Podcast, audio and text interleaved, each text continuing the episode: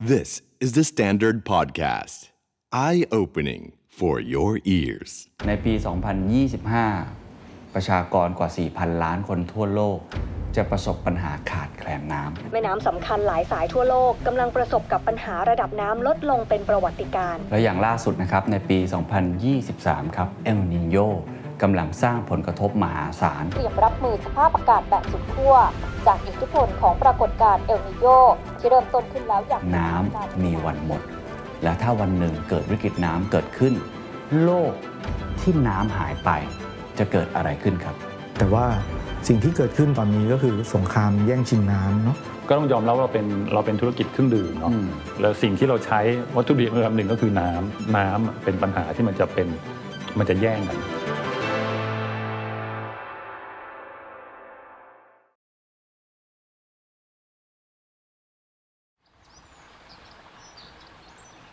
สิ่งที่เกิดขึ้นที่เราพบตอนนี้ก็คือสงครามแย่งชิงน้ำเนาะอย่างอินเดียกับปากีสถานเนี่ยเขาก็พร้อมที่จะลบกัน เพื่อแย่งชิงน้ำปัญหาระหว่างอเมริกากับเม็กซิโก อิสราเอลกับซีเรีย หรือปาเลสไตน์เนี่ยครับบ้านเราเองเนี่ยพอมีปัญหาเรื่องต้นทุนน้ำมากๆเนี่ยแนวโน้มการจัดการโลกปัจจุบันเนี่ยเขาก็เปลี่ยนจากยุค Millennium Development Goal มาเป็น Sustainable Development Goal แล้วเนาะคือเรามองโลกอย่างยั่งยืนแล้ว เพียงแต่ว่าเราจะทำได้เร็วได้ช้า เราจะทำได้อย่างถูกต้องและทันเวลา ก่อนที่โลกจะไม่สามารถกลับไปเป็นแบบเดิมได้หรือเปล่า น้ำถือว่าเป็นทรัพยากรที่สำคัญมากนะครับในการดำรงชีวิต 97%ของน้ำบนโลกครับ คือน้ำที่อยู่ในมหาสมุทรอีก 3%เท่านั้นครับ คือน้ำจืดครับ คำถามก็คือในขณะที่โลกกำลังเผชิญกับวิกฤตน้ำลักษณะแบบนี้ ในฐานะผู้บริโภค ในฐานะอุตสาหกรรม หรือในฐานะธุรกิจ เรามีบทบาทอะไร ที่จะช่วยแก้ไขและบรรเทาปัญหานี้ให้ดียิ่งขึ้น อุตสาหกรรมหนึ่งครับที่มีการใช้น้ำเยอะมากๆเลย ก็คืออุตสาหกรรมเครื่องดื่มนั่นเองครับและบริษัทที่ผมจะมาพูดคุยในวันนี้ ก็ถือว่าเขาตระหนักดีว่าตัวเขาเองเป็นส่วนหนึ่งของปัญหา และตัวธุรกิจเขาจะเดินหน้าต่อไปไม่ได้เลย ถ้าเขาไม่เห็นความสำคัญของความยั่งยืน และการมาช่วยแก้ไขปัญหาน้ำในตรงนี้ ธุรกิจนั้นก็คือธุรกิจที่ชื่อว่า TCP ครับ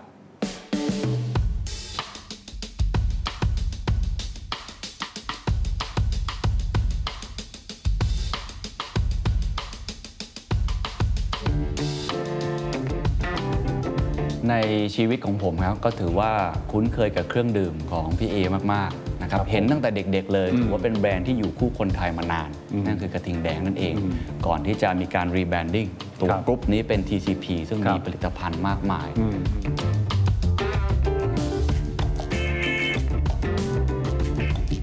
อันนี้คือไอ้ตัวนี้ก็จะเป็นประวัติศาสตร์บริษัทนะครับ ตัวสุดยอดแต่ตัวเก่าๆให้เห็นว่าเราเคยทำอะไรมาบ้าง ตัวแรกก็คือตัวนี้ขวดเล็กอืมร้อยร้อยซีซีสังเกตว่าชื่อมันจะชื่อว่า t ีโอเปกดีไซรัปเพราะว่าสมัยนั้นเนี่ย Energy Drink ตั้งแต่แรก ๆ ที่เข้ามาไม่ว่าจะเป็นเอ่อเกาหลีญี่ปุ่นชื่อมันจะเป็นยาหมด อ๋อใช้ใช้ชื่อยาเป็นทีโอเปกดีไซรัปมันคือการตั้งใจตั้งชื่อให้มันคล้ายๆยา แต่ว่าตอนหลังเนี่ยคุณพ่อก็คิดว่าเอ๊ะจริงๆแล้วครับทำไปทำมาคิดใหม่ทำใหม่ดีกว่าว่าอืมคนอื่นก็เป็นชื่อยากันหมดอะทำไมเราไม่ทำชื่อให้มันจำง่ายๆ เพราะโลโก้ก็ก็ก็เห็นอยู่แล้วก็เลยเปลี่ยนชื่อเป็นกระทิงแดงครับแต่นี่ไม่ใช่โรงผลิตจริงเรานะเข้าไปมีกระทิงวิ่งอยู่ใช่นะใช่ใช่แต่ผมเห็น ปี 2 ปีที่ผ่านมาพี่เอมีการประกาศเป้าหมายใหม่วิสัยทัศน์ใหม่ในรอบ60 กว่าปีอืมเออน่าสนใจมากเลยครับแสดงว่าองค์กรคงเห็นความท้าทาย หรือว่าโจทย์ใหม่ ๆทำให้ต้องกลับมาเปลี่ยนแปลงหรือรีวิสิตสิ่งที่ตัวเองเป็นอยู่เล่าให้ฟังได้ไหมครับว่าโจทย์คืออะไรแล้วทำไมถึงต้องมีการเปลี่ยนแปลงครั้งใหญ่ครั้งนี้ คือจะว่าเปลี่ยนก็เปลี่ยนนะ แต่จริงๆแกนกลางมันยังเหมือนเดิม คือต้องบอกว่าตั้งแต่คุณพ่อนะคุณเฉลียวเป็นผู้ก่อตั้งบริษัทเราเนี่ยท่านก็พูดมาตลอด ผมว่าทุกคนคงเคยได้ยินอยู่บ้างแล้วก็คือเรื่องของการทำธุรกิจ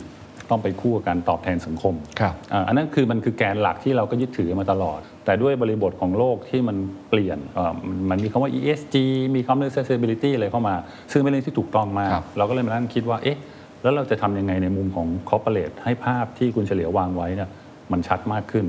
เอ่อการเติบโตขององค์กร กับการเติบโตของภาคสังคมที่เรามีส่วนร่วมเนี่ยสุดท้ายก็ไปจบกันที่ว่าปลุกพลังเพื่อวันที่ดีกว่า ภาษาอังกฤษคือ energizing a better world for all สุดท้ายเราแบ่งมาเป็น 3 พิล่าสามเสาอะเสาแรกก็คือ growing เนาะเรื่องของ caring fulfilling อ่าอ่า fulfilling เรื่องของ product เรื่องสินค้าของเราครับคือ fulfilling เนี่ยก็ในเรื่องของแน่นอนว่าเราทำสินค้าขายเนาะเราก็ต้องมานั่งคิดว่า ไอ้ fulfilling เนี่ยเราทำสินค้าให้มันเหมาะกับผู้บริโภคครับแต่ละช่วงอายุแต่ละกิจกรรมของเขา นั่นคือสิ่งที่เราพยายามตอบสนองผู้บริโภคครับส่วน growing ก็แน่นอนว่าธุรกิจมันก็ต้องมีการเติบโต ตัวธุรกิจตัวบริษัทเองอะต้องเติบโต ในเรื่องการลงทุนเรื่องการขยายกำลังการผลิตในขณะเดียวกันเรื่องของคนครับคนในองค์กรก็ต้องมีการพัฒนาให้เติบโตไปตามธุรกิจที่ใหญ่ขึ้นอืมเรื่องของ caring อันนี้อันนี้จริงๆหลักมันก็คือว่าธุรกิจจะอยู่ได้ ก็แปลว่าสังคมผู้บริโภคเราก็ต้องอยู่ได้เนาะ สิ่งที่เราทำในอดีตอะคือเราทำธุรกิจแข่งกับคู่แข่งเราเนอะครับเราทำไงเราจะขายได้มากกว่า แต่วันนี้พอมันเจอเรื่องของ climate change เข้ามา เรื่องของสภาวะสังคม เรื่องของ inequality ทั้งหลายปัญหาต่างๆในโลกเนี่ยผมว่าเรากำลังแข่งกับเวลา คือคือถ้าถ้าเราปล่อยไปแบบนี้ แล้วแต่ละคนกับมุงทำธุรกิจกันอย่างเดียว แล้วสุดท้ายสังคมอยู่ไม่ได้ สุดท้ายมันไปไม่รอดครับคือลองเกมแล้วเนี่ยก็ตายกันหมดทุกคนดังนั้นคือสิ่งที่เราต้องมานั่งคิดว่าเฮ้ยถ้าอย่างนั้นแล้วทำธุรกิจเนี่ย เราก็ต้องปลูกฝังเรื่องนี้ไปด้วยเนาะ CSR ในอดีตมันคือ after process คือทำธุรกิจก็ทำไปครับ CSR คุณอยากจะทำอะไร แล้วแต่ปีปีนี้อยากทำอะไรปลูกป่า หรืออะไรก็แล้วแต่มันเหมือนมันเป็น 2 ก้อนที่ครับแยกออกจากกัน 100%เราอาจจะใช้เวลา CSR สัก 2% 5%แล้วแต่บริษัทนะอ่าแต่ว่าในความเป็นจริงแล้วเนี่ยวันนี้ที่เรากำลังพูดถึงละมันต้องมาอินทิเกรตกัน เพราะว่าเวลา 24 ชั่วโมงของเราอะส่วนใหญ่เราใช้เวลากันในการทำธุรกิจครับถ้าเราไม่เอาเรื่อง CSR เรื่อง sustainability เข้ามาเสียบเข้าไปใน operation ของเราอื มมันก็จะไม่ยั่งยืนครัแล้บวเราจะไม่ได้ผลลัพธ์เท่าที่เราอยากได้ที่เราบอกว่าเรากำลังแข่งกับเวลา ครับ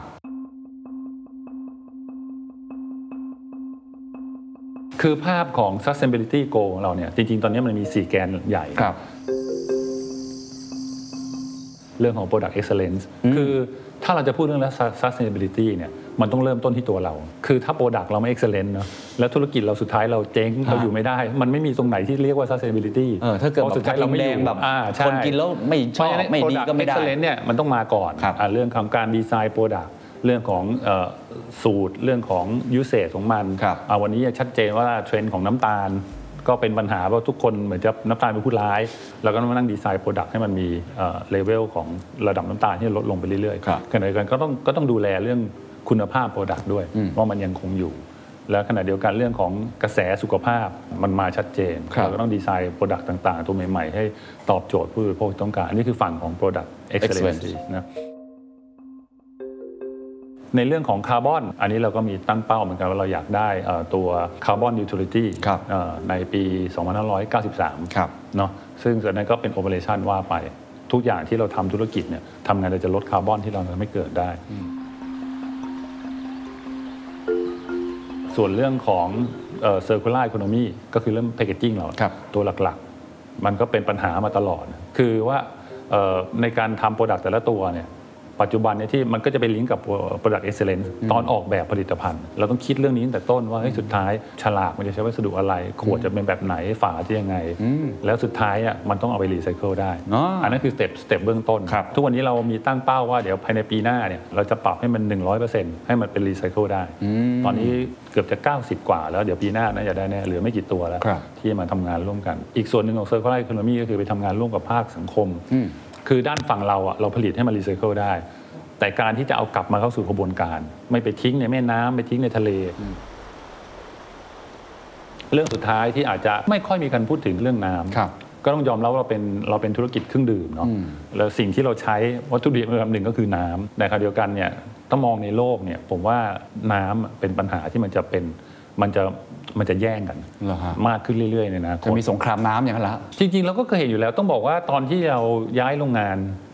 จากที่เดิมครับ ที่ในกรุงเทพย้ายมาอยู่ที่ปัจจีน อันนั้นปีโอ้ปี 1999นะก็ 20 เท่าไหร่แล้วล่ะ24 ปีแล้วครับ ที่แล้วนะคุณพ่อก็เป็นคนพูดเองว่าท่านเป็นคนเลือกไซต์ที่นี่ ท่านก็บอกเลยว่าอ่าอนาคตเนี่ยจะมีการแย่งน้ำกันแน่นอน อันนั้นผมก็ไม่แน่ใจว่าท่านเห็นอะไรตรงไหนนะเพราะสมัยนั้นเมืองไทยอะเมืองไทยเราน้ำอุดมสมบูรณ์อู่ข้าวอู่น้ำใช่เราเป็นประเทศเกษตรกรรมครับน้ำเราไม่ค่อยมีปัญหาอะไรแต่ท่านพูดว่าแน่นอนว่า อนาคตอะคนจะแย่งน้ำกัน เพราะฉะนั้นก็คือนั่นคือสาเหตุที่เราวางแผนโรงงานเนี่ยทำเรื่องน้ำเยอะมากครับทำที่กักเก็บน้ำอะไรก็แล้ว แต่แน่นอน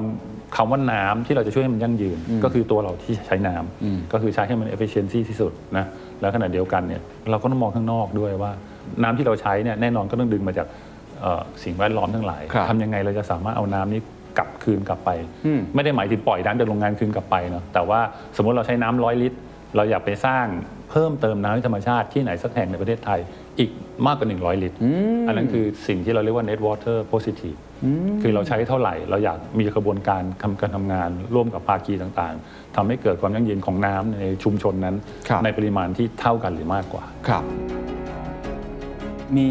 ธุรกิจไม่มากอืมที่มีน้ำเป็นวัตถุดิบสำคัญครับมากอืมอืมปกติก็จะใช้เป็นแค่ส่วนหนึ่งอืมในการผลิต พอมันเป็นลักษณะที่น้ำเป็นศูนย์กลางอืม ของวัตถุดิบของเราเนี่ย อืม เลยอยากให้พี่เอขยายความว่าปัญหาของน้ำในวันนี้ เราน่าจะเห็นอืมไม่ใช่แค่สิ่งที่เราใช้อย่างเดียวนะ อืมแต่ทั้งโลกเลยรวมทั้งในประเทศไทยตอนเนี้ย มันเป็นยังไงครับ มันท้าทายแค่ไหนมันหนักแค่ไหนฮะคือคือน้ำเนี่ยเราเองก็รู้อยู่เนาะร่างกายคนเรา 60%กว่าๆก็ประกอบด้วยน้ำครับ แล้วน้ำเนี่ยใช้ในชีวิตประจำวันตลอดเวลา คือพูดถึงคนทั่วไปจะนึกถึงว่าเออน้ำกินน้ำดื่มน้ำอาบใช้อะไรอย่างเงี้ยแต่จริงๆเราต้องบอกว่าทุกธุรกิจ มันต้องใช้น้ำหมดแหละมากน้อยอะอย่างเสื้อผ้า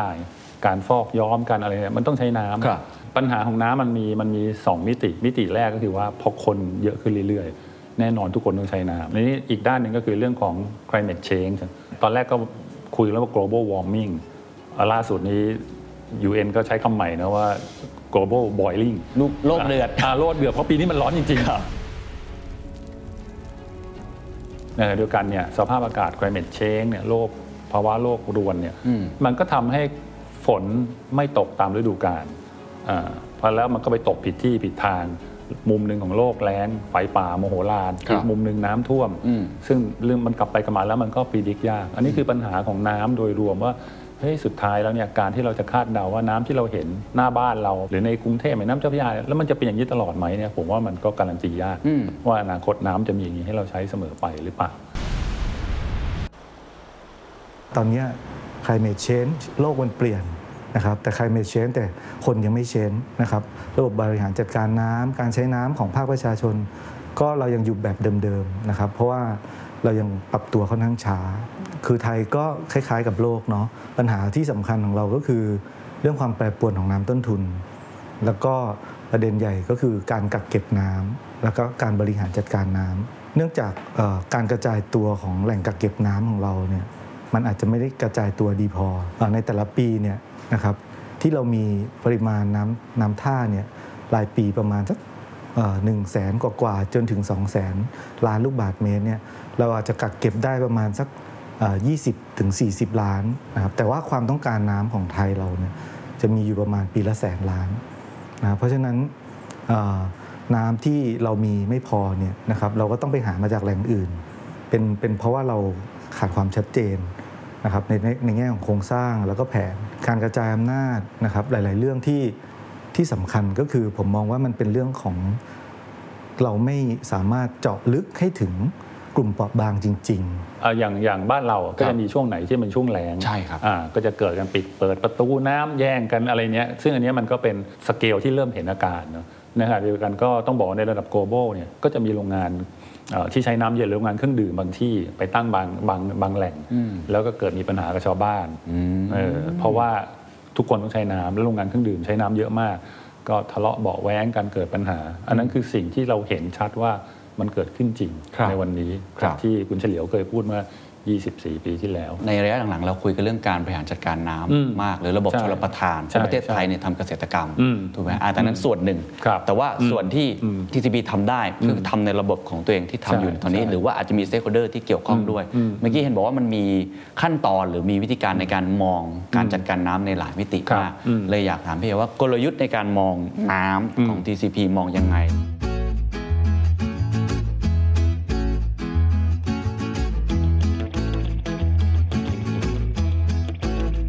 ก็คงต้องมามองว่าน้ำสมมติ 100 ลิตรนะทที่เราใช้เนอะครับเราเอาไปมันแตกออกมาเป็นอะไรบ้าง จนกว่าจะออกมาเป็นผลิตภัณฑ์ครับอะไรก็แล้วแต่อันนี้แล้วก็ต้องมานั่งมองดูว่าแล้วตรงไหนคือจุดที่เราสามารถทำอะไรได้มาก อันนี้คือส่วนใช้อืมส่วนที่ใช้เนี่ยว่าเราจะปรับอะไรปรับกระบวนการเครื่องจักรหรือเอาน้ำบางส่วนที่ปัจจุบันเราทำอยู่ก็คือว่าน้ำที่เอ่อกระบวนออกจากกระบวนการผลิต แล้วเราไปโปรเซส เอาไปบำบัดกลับมาปุ๊บเราก็เอาไปใช้อย่างอื่นต่ออเล่าสำหรับคนที่อาจจะไม่ได้เข้าใจ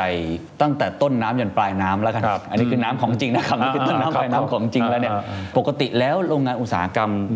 เครื่องดื่มอืม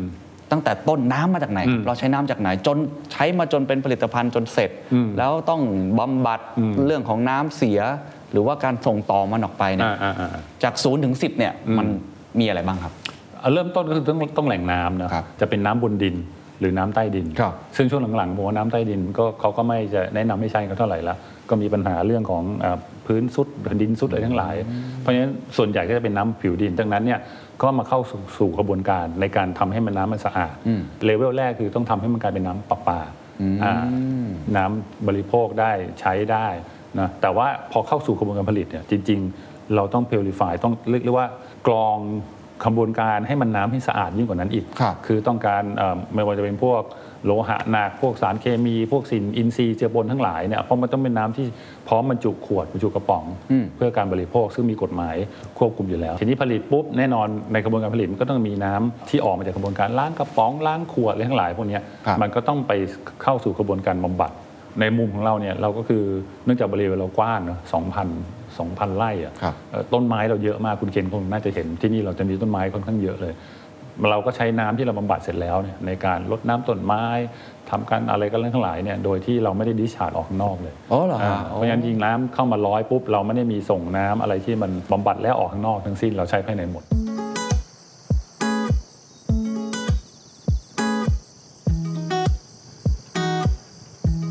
คือต้นน้ำที่บอกว่าแหล่งน้ำเอ่อ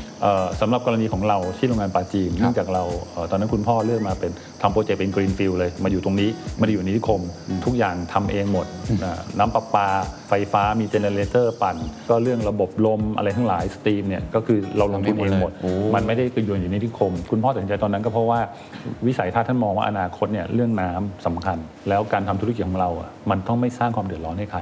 เราต้องไม่ไปทะเลาะกับใครอ่าเพราะฉะนั้นสิ่งที่น่าตัดสินใจก็ว่างั้นก็ซื้อที่ที่มันเยอะ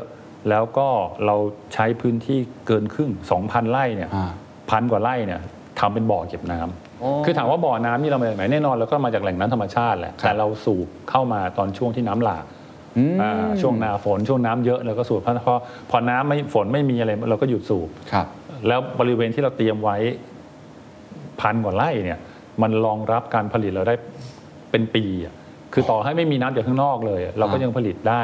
ทั้งปี เพราะฉะนั้นนี่คือสิ่งที่การันตีกับชุมชนได้ว่าเราไม่เคยแย่งน้ำกับเกษตรกรเออในทางตรงข้ามพอหน้าแล้งฝนมันน้อยมากๆ แล้วเกษตรกรข้างนอกก็เดือดร้อนเขาไม่มีน้ำเนี่ยครับเขาก็จะมาคุยโรงงานเราว่า ขอน้ำในโรงงานเราที่เก็บไว้อะอ่าปล่อยไปช่วยให้หน่อยได้ไหมซึ่งซึ่งเราก็ช่วยเล่าให้ฟังหน่อยไหมว่าไอ้ที่บอกว่าอยู่ได้ปีหนึ่งหรือไอ้สิ่งที่เรากักเก็บทั้งในแง่ของกักเก็บที่อยู่ไว้นานๆหรือว่าต่อปีที่เราใช้เป็นประจำจริง ๆ ถ้าเป็นน้ำดิบที่เราเก็บเนี่ยมันประมาณ 3 3 ล้าน ลูกบาทเมตรอืมที่อยู่ในบ่อของครัเราบเนอะครับตรงนั้นน่ะซึ่งมันมันปริมาณเพียงพอที่เราจะใช้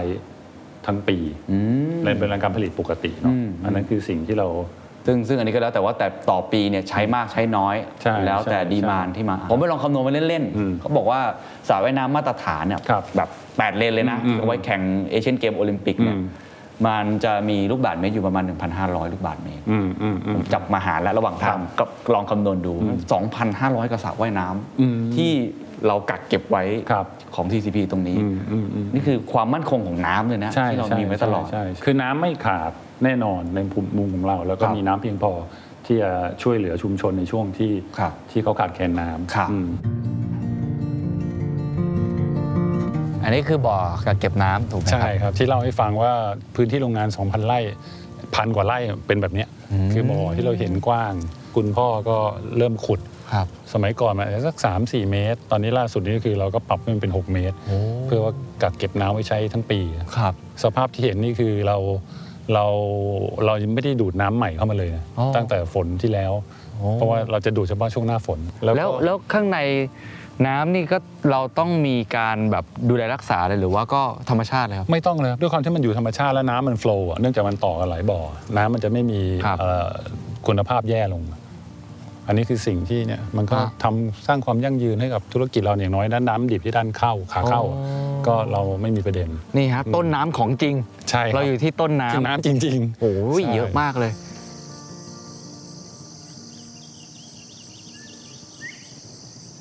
จากบ่อกักเก็บน้ำอันนี้ก็มาสู่ขั้นตอนแรกใช่ที่ทำน้ำประปาถูกไหมครับใช่จากบ่อน้ำข้างนอกนะที่เราเก็บน้ำไว้ครับหลายล้าน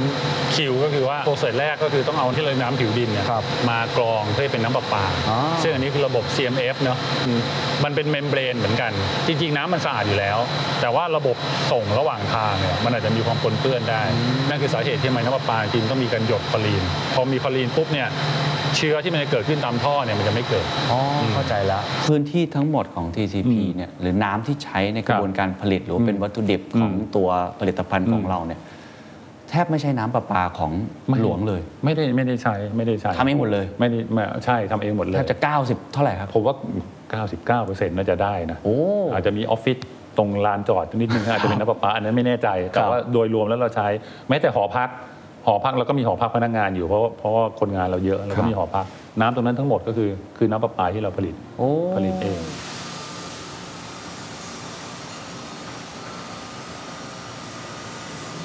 มาที่โรงนี้ซึ่งครับเป็นโรงเรียกว่า reverse osmosis นะครับ เพื่อเพื่อกรอง น้ำให้สะอาดมีความบริสุทธิ์อ๋อ ก่อนจะไปเข้ากระบวนการผลิต อันนี้คือน้ำที่ผ่านตรงนี้แล้วก็จะไปผสมเป็นกระทิงแดงเป็นอะไรก็ว่าใช่กันไปไปผสมส่วนผสมต่างๆ แล้วก็เข้าสู่ลายผลิตครับก็อยู่กระป๋องน้ำน้ำที่เข้าของโรงนี้คือระบบน้ำประปาเนอะครับซึ่งน้ำประปามันจะมีส่วนของ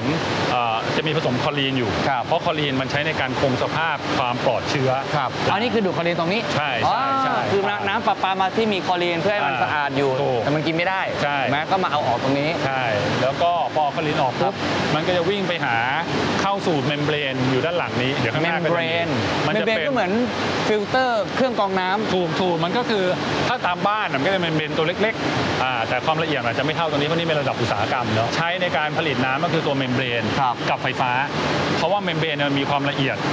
เพราะฉะนั้นการที่จะดันน้ำให้ผ่าน membrane เนี่ยมันต้องมี pressure อ๋อ ซึ่งอันเนี้ยมันจะเป็นปั๊มที่มัน high pressure ครับก็จะใช้ไฟฟ้าพุ่งไฟฟ้าก็มาจาก Clean Energy อืม ที่เป็นโซลาร์รูฟเข้าใจครับ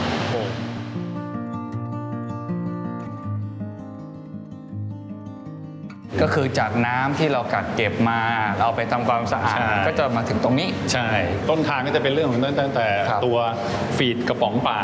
เข้ามา อ๋อ นะครับแล้วก็วิ่งอัตโนมัติเข้ามาทำสายพาน แล้วก็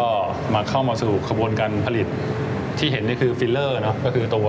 บรรจุเครื่องดื่มลงไปในตัวกระป๋อง แล้วด้านนู้นครับก็จะเป็นตัวปิดฝาอ๋อก็คือมันมันแยกกันคือฝั่งตัวเครื่องดื่มก็ไปทำผสมอะไรใช่ห้มันเสร็จใช่จริงๆตรงนี้กระบวนการกระป๋องเปล่าเนี่ยมันก็จะมีน้ำล้างกระป๋องน้ำร้อนอืมเพื่อความสะอาดด้วยนั่นก็จะเป็นส่วนหนึ่งที่ทำให้เกิดน้ำครับน้ำที่ออกจากกระบวนการผลิต อย่างอันนี้อันนี้ก็คือกระป๋องเปล่า นี่เป็นกระป๋องเปล่าวิ่งมาตามครับสายพาน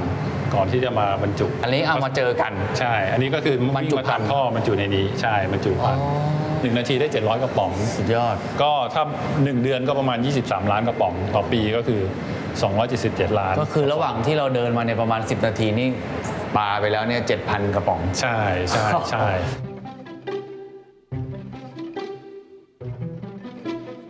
นี่เรียกว่ามาถึงกระบวนการสุดท้าย ใช่ของอันนี้น้ำ เรียกว่าเป็นเป็นบ่อน้ำสุดท้ายที่เป็นคือน้ำที่ผ่านกระบวนการบำบัดมาเรียบร้อยแล้ว ครับ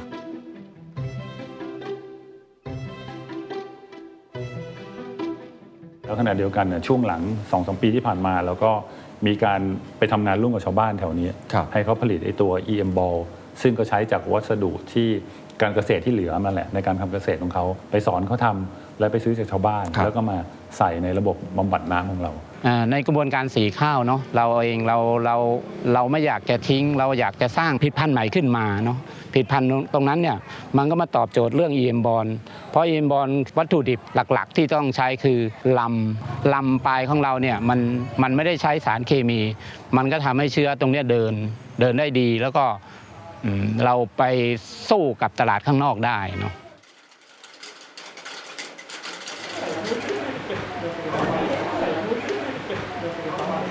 อยู่ด้านหน้านะครับไกลก็อ่านสีเนาะมันก็จะแล้ววันนี้ตั้งเป้ากี่ลูกครับสามวันตั้งเป้าสักหน่อยสองร้อยสองสองร้อยอันนี้ได้กี่ลูกเอ่อผมได้รับโจทย์มานะครับโจทย์ก็คือ TCP ต้องการเติมน้ำให้กับพื้นที่ลุ่มน้ำบางปะกงนะครับโดยมีเป้าหมายชัดเจนว่าต้องการคืนน้ำให้กับสังคมเท่ากับที่เขาใช้ เคสที่ผมทำผมก็เลยลงไปสำรวจในพื้นที่ลุ่มน้ำบางปะกง แล้วก็ วางแผนการจัดการน้ำโดยใช้เทคนิคที่เราเรียกว่า manage aquifer recharge หรือ MAR นะครับคือการจัดการเติมน้ำใต้ดิน การเติมน้ำใต้ดินในอนาคตเนี่ยจะเป็นเรื่องที่สำคัญมาก เพราะอะไรการเก็บน้ำบนดิน เพิ่มการระเหยใช่ไหมครับ เราเก็บน้ำใต้ดินนะครับจากสระที่เราขุดอยู่ 1,000 ลูกบาศก์เมตรเนี่ยมันสามารถเก็บได้เกิน 1,000 ลูกบาศก์เมตร เพราะมันเก็บแล้วมันก็เติมลงไป เก็บแล้วก็เติมลงไป แล้วงานที่ผมทำให้ TCP ก็กลับมาเป็นประโยชน์เวลาที่ผมเอากลับไปทำวิจัยให้กับวช หรือประเทศต่อนะครับอันนี้เป็นสิ่งที่ผมคิดว่าเป็นเรื่องที่ดีมาก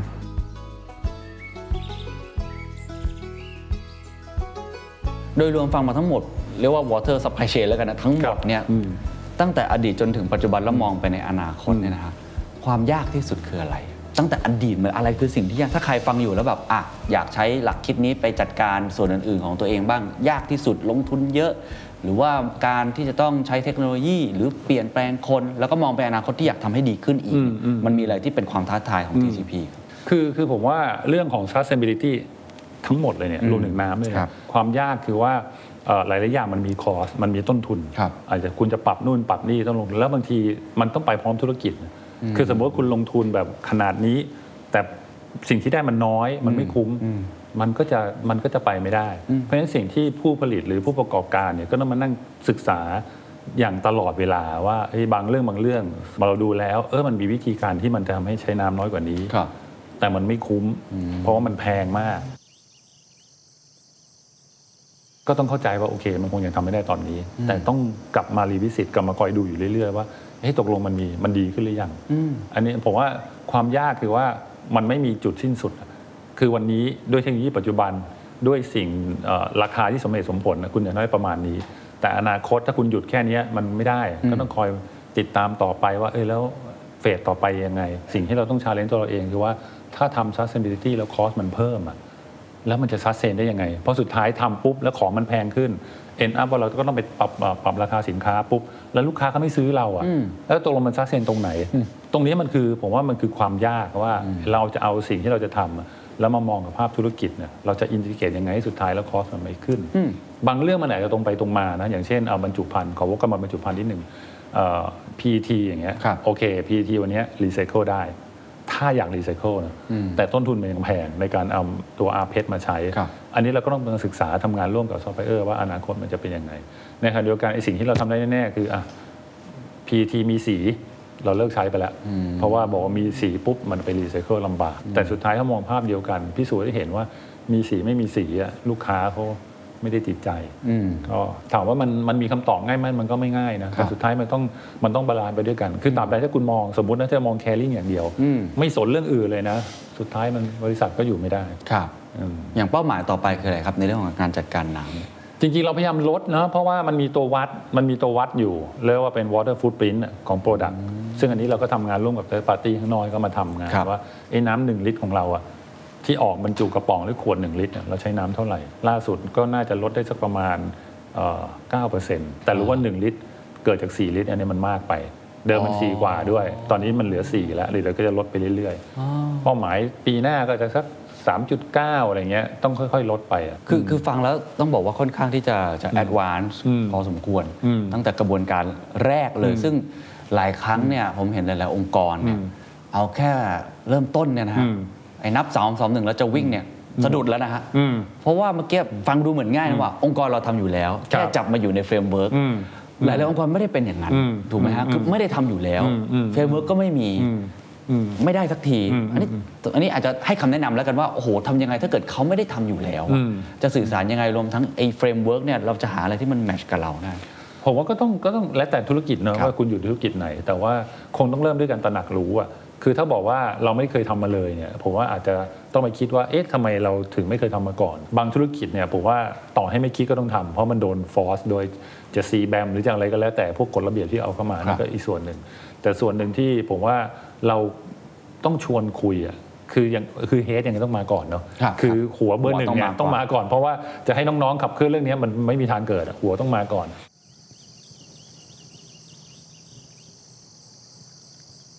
คือความคิดผู้บริหารก็ต้องคิดก่อนว่า หรือโอนเนอร์ต้องคิดก่อนว่าเราจะทำเพื่ออะไรต้องตอบตัวเองให้ได้เนาะถ้าคุณตอบตัวเองไม่ได้เนี่ยคุณก็มันก็จะเบลอๆอะถ้าบอกเราทำเพราะสุดท้ายแล้วเนี่ยบางเรื่องอะมันเป็นการช่วยลดต้นทุนในการผลิตอ่าอย่างเรื่องพลังงาน วันนี้ clean energy เนี่ยจริงๆมันมันเริ่มถูกลงเยอะแล้วครับเพราะฉะนั้นโดยอัตโนมัติพอคุยกันตรงนี้ปุ๊บอันนี้ไม่ยากแล้วเพราะมันช่วยลดต้นทุนเอ่อถ้าเป็นอีกสเต็ปถัดไปคือมันช่วยชุมชนหรือเปล่า เห็นเขาบอกว่าพี่เอนี่เป็นซีอเป็นผู้บริหารที่เดินเข้ามาในองค์กรแล้วมองถังขยะก่อนใช่ใช่ใช่คือชอบมองเพราะว่าอยากรู้ว่ามันทิ้งกันถูกไหมเนี่ยแล้วก็ดูเอ่อดีขึ้นเรื่อยๆนะคือคือมันพอมันเป็นเบอร์หนึ่งอะผมมันก็ต้องต้องนิดนึงอะแล้วเวลาผมไปองค์กรอื่น อันนี้ต้องอันนี้ต้องขอชม KBTG อันนี้พูดตรงๆวันนั้นครับวันนั้นไปไปหาเขาแล้ว ผมเดินมาถือถ้วยกาแฟเดินมาแล้วถังขยะเขาก็เหมือนเลยที่ที่มีอะไรทางนะผมก็ยืนมองจะทิ้งทางไหน โอ้แม่บ้านเข้ามาสองคนอ๋อคุณคะอันนี้เป็นวัสดุที่คอมอ่าเผาไม่ได้โอ้ต้องใส่ช่องนี้ค่ะ เอออันนี้คือสุดยอด ยังมานั่งคุยกับ HR ผมเลยว่าฮะเฮ้ยพนักงานทำความสะอาดเราพูดได้ขนาดนี้ไหมรู้ได้ขนาดนี้ไหมคือผมว่าเรื่องพวกนี้มันคือสิ่งที่มันมันต้องเกิดจากการทำจริง แล้วเกิดจากความเข้าใจอืมคือหลายคนชอบมาถามว่า ทิ้งไปแยกเนี่ยก็ไม่รู้ว่าตอนสุดท้ายไปรวมกันหรือเปล่าไอ้ของเราไม่รวมแน่นอนนะแต่แบบว่าถ้ามาคิดกันแค่เนี้ยก็ไม่ได้แยกสักทีอืมก็ไม่เห็นต้องคิดเลยอืมก็มันแยกแล้วเรารู้ว่าแยกดีเราก็แยกไปเลยครับอันนั้นคือสิ่งที่ที่ที่ต้องทำทุกวันเนี้ยของก็แพงจะตายอยู่แล้วอืมอืมต้นทุนก็แพงมากเลยอืมผมเห็นใน report ของเออพี่เอก็เขียนว่านี่คือความเสี่ยงอันดับหนึ่งใช่เลยนะใช่ใช่ใช่โอ้ใช่ต้นทุนสูงมากอืมผู้บริโภคก็ดูแบบกำลังจับจ่ายใช้สอยก็น้อยลงอืม เราเอาเวลาดูแลปากท้องเราก่อนไหมเอาอืมธุรกิจเราให้รอดก่อนไหมอืมอืมอืมโอ้จะให้มาดูเรื่องน้ำเรื่องพลังงานอืมเรื่องการจัดการของเสียอืมไม่ไหวอะอืมงั้นขอเอาทำอันนี้ก่อนละกันเนี่ยอืมอืมพี่เอจะตอบเขายังไงว่า ฉันยังไม่อยากเริ่มตอนนี้หรือว่าพักไว้ก่อนขอเอาเรื่องจำเป็นปากท้ผองมก่อนผมถ้าอย่างนั้นผมจะคิดว่าเขาอาจจะดูไม่ครบอืม เท่าที่ควรนะเพราะว่าอย่างที่ผมบอกเรื่องหลายๆเรื่องอะมันไม่ใช่มันอาจจะไม่จำเป็นต้องใช้เงินเยอะแยะอ่าแล้วมันอาจจะอินทิเกรตธุรกิจคุณอยู่แล้วมันเอาดูอย่างเรื่องง่ายๆเรื่อง clean energy ผมเนี่ยวันนี้มันชัดมาก เพราะว่าต้นทุนไม่ว่าจะเป็นวิน หรือเป็นโซล่าร์มันลงมาอย่างชัดเจน เพราะว่าทุกอย่างจะ sustain ได้อะทางอีโคโนมิกมันต้อง sustain อืมทีนี้ถ้าพูดถึงองค์กรบอกว่าเฮ้ยองค์กรเราไม่ว่าจะทำอะไรมันแพงไปหมดเนี่ยผมว่ามันมันอาจจะเรื่องเล็ก ๆ ก็ได้นะครับแต่มันต้องเริ่มอะอืมคือไม่คือเริ่มก่อน ที่ใครเขาจะบังคับเราจะมาเก็บภาษีของนู่นภาษีนี่เนี่ย ผมว่ามันมันง่ายกว่า แล้วเราจะปรับตัวเร็วกว่า อย่างอย่างพี่เออันนี้ผมสัมผัสได้ถึงพลังแล้วกันเมื่อเราพูดอ่าพลังใช่ไหมครับสัมผัสสัมผัสได้ถึงพลังความอินอืมของพี่เอสูงมากอืมเพราะเวลาพูดถึงตัวเลขธุรกิจพี่เอจะเฉยๆนะแต่พอพูดถึงสิ่งแวดล้อมเนี่ยตาจะเป็นประกายมากใช่ปลุกความอินยังไงครับอืมปลุก passion ในตัวเองยังไงเพื่อบางคนอาจจะยังไม่อินน่ะพี่เอแบบช่วยทำให้เขาอินหน่อย เอ่อเอิ่มเราทำงานภาคสังคมเยอะเราเห็นความเหลื่อมล้ำแล้วเราก็รู้ว่าเอ้ยเราจะเราช่วยกันยังไง แล้ว sustainability เนี่ยคนที่เจ็บตัวเยอะที่สุดอะก็จะเป็นคนตัวเล็กอยู่แล้วโดยอัตโนมัติในในโลกเลยเนาะคนที่จะโดนผลกระทบจาก PM 2.5 มากที่สุด เรื่องความร้อนไอ้คนที่บ้านมีแอร์อย่างพวกเราก็ไม่ได้เดือดร้อนเท่าคนที่เขาบ้านไม่มีแอร์แต่ตรงนี้มันก็เลยทำให้รู้สึกว่าเฮ้ยแล้วเรามีกำลังถ้าเราไม่ทำมันไม่ทำไม่ได้อะอืมแล้วในมุมองค์กรอย่างที่บอก operation เราอะเรา เรายังพอสั่งการได้ทำอะไรครับได้ชวนน้องเขาคิดชวนน้องเขาทำได้ นั่นก็คือมันก็คือรู้สึกว่าเออมันมันโอเคอืมแล้วสิ่งที่เราทำมันไม่ใช่แค่ธุรกิจเรา มันครัตอบบโจทย์คนข้างนอกด้วยไอ้สิ่งที่มันเกิดขึ้นจากชุมชนเนี่ยมันคือพลัง ไม่ใช่ทรัพยากรอย่างเดียวนะคือความตั้งใจของเราทีมงานที่ลง แล้วก็ทำงานร่วมกับภาคีเราครับแล้วทั้งหมดที่เราทำได้อะก็เพราะว่าเรามีธุรกิจที่เข้มแข็ง มันก็จะเป็นตัวตอบโจทย์ว่าเอ้ยตกลงทำธุรกิจเนี่ยมันไม่ไม่ได้เพื่อเราคนเดียวนะมันเพื่อสังคมเพื่อทรัพยากรโลกด้วยครับอะไรอย่างเงี้ยงั้นสุดท้ายแล้วกันนะครับครับผมเห็นก็จะมีเป็นอืมรูปปั้นนะครับของคุณพ่อที่อยู่ด้านหน้าอืมพอดี แล้วก็เมื่อกี้ก็พูดถึงว่าครับเออผมก็เพิ่งรู้ว่าต้นน้ำจริงๆของพี่เอเนี่ยคือมันซึมซับมาจากครอบครัวที่ทำให้เราเราอินเรื่องของอืม sustainability มาก ๆ ถ้ามีอะไรจะสื่อสารได้ เพราะว่าเราคือคนที่รับช่วงต่อใช่มาใช่เราก็ต้องส่งต่อไปให้ลูกหลานเราอีกนะฮะอืมอยากอยากจะบอกอะไรหรือมีอะไรอยากจะสื่อสารไหมครับต้องบอกป๋าว่า สิ่งที่คิดไว้เนี่ยโอ้โหมันมันตรงมากอ่าแล้วต้องขอบคุณไม่รู้จะขอบคุณด้วยอะไรเลย ว่าที่ท่านวางรากฐานองค์กรไว้เป็นอย่างดี รวมถึงโรงงานปาจีนที่ด้วยฮะที่ทำให้เราไม่มีปัญหาเรื่องน้ำสิ่งที่วิสัยทัศน์ที่ท่านคิดเนี่ยมันมันคือมันคือมาก่อนเวลาเยอะมากอะก็คงอยากจะบอกท่านว่าเรายังเดินต่ออมสิ่งที่ท่านได้ปลูกฝังไว้ เนาะแล้วก็ตอนนี้จากพนักงานไม่กี่คน เราผลิตตามบริษัทที่มันขยายไปเรื่อยอืมๆมันก็คือความพยายามของเราเรื่องธุรกิจก็ส่วนหนึ่ง แต่การอินทิเกตความคิดเรื่อง sustainability เรื่องความยั่งยืนอืมการทำงานเพื่อสังคมเพื่อสิ่งแวดล้อมเนี่ยมันก็ต้องไปด้วยกันครับแล้วถ้าบริษัทเราโตขึ้นก็จะมีคนที่มีความคิดแบบนี้เยอะขึ้น คือนอกจากเรื่องผลกำไรบริษัทตอบแทนยอดขายดีกำไรดี แต่เรื่องที่เรามีส่วนในการสร้าง Impact ให้กับสังคมอืมมันเยอะขึ้นหาคนเข้ามาเป็นแนวร่วมคิดแบบเดียวกัน ร่วมกันทำมากขึ้นอืมก็หวังว่าท่านอยู่บนสวรรค์ท่านน่าจะยิ้มนิดนึงก็ยังดี เรื่องวันนี้ก็พยายามปลูกฝังต่อไปครับผม ขอบคุณมากนะครับ ครับผมขอบคุณขอบคุณครับ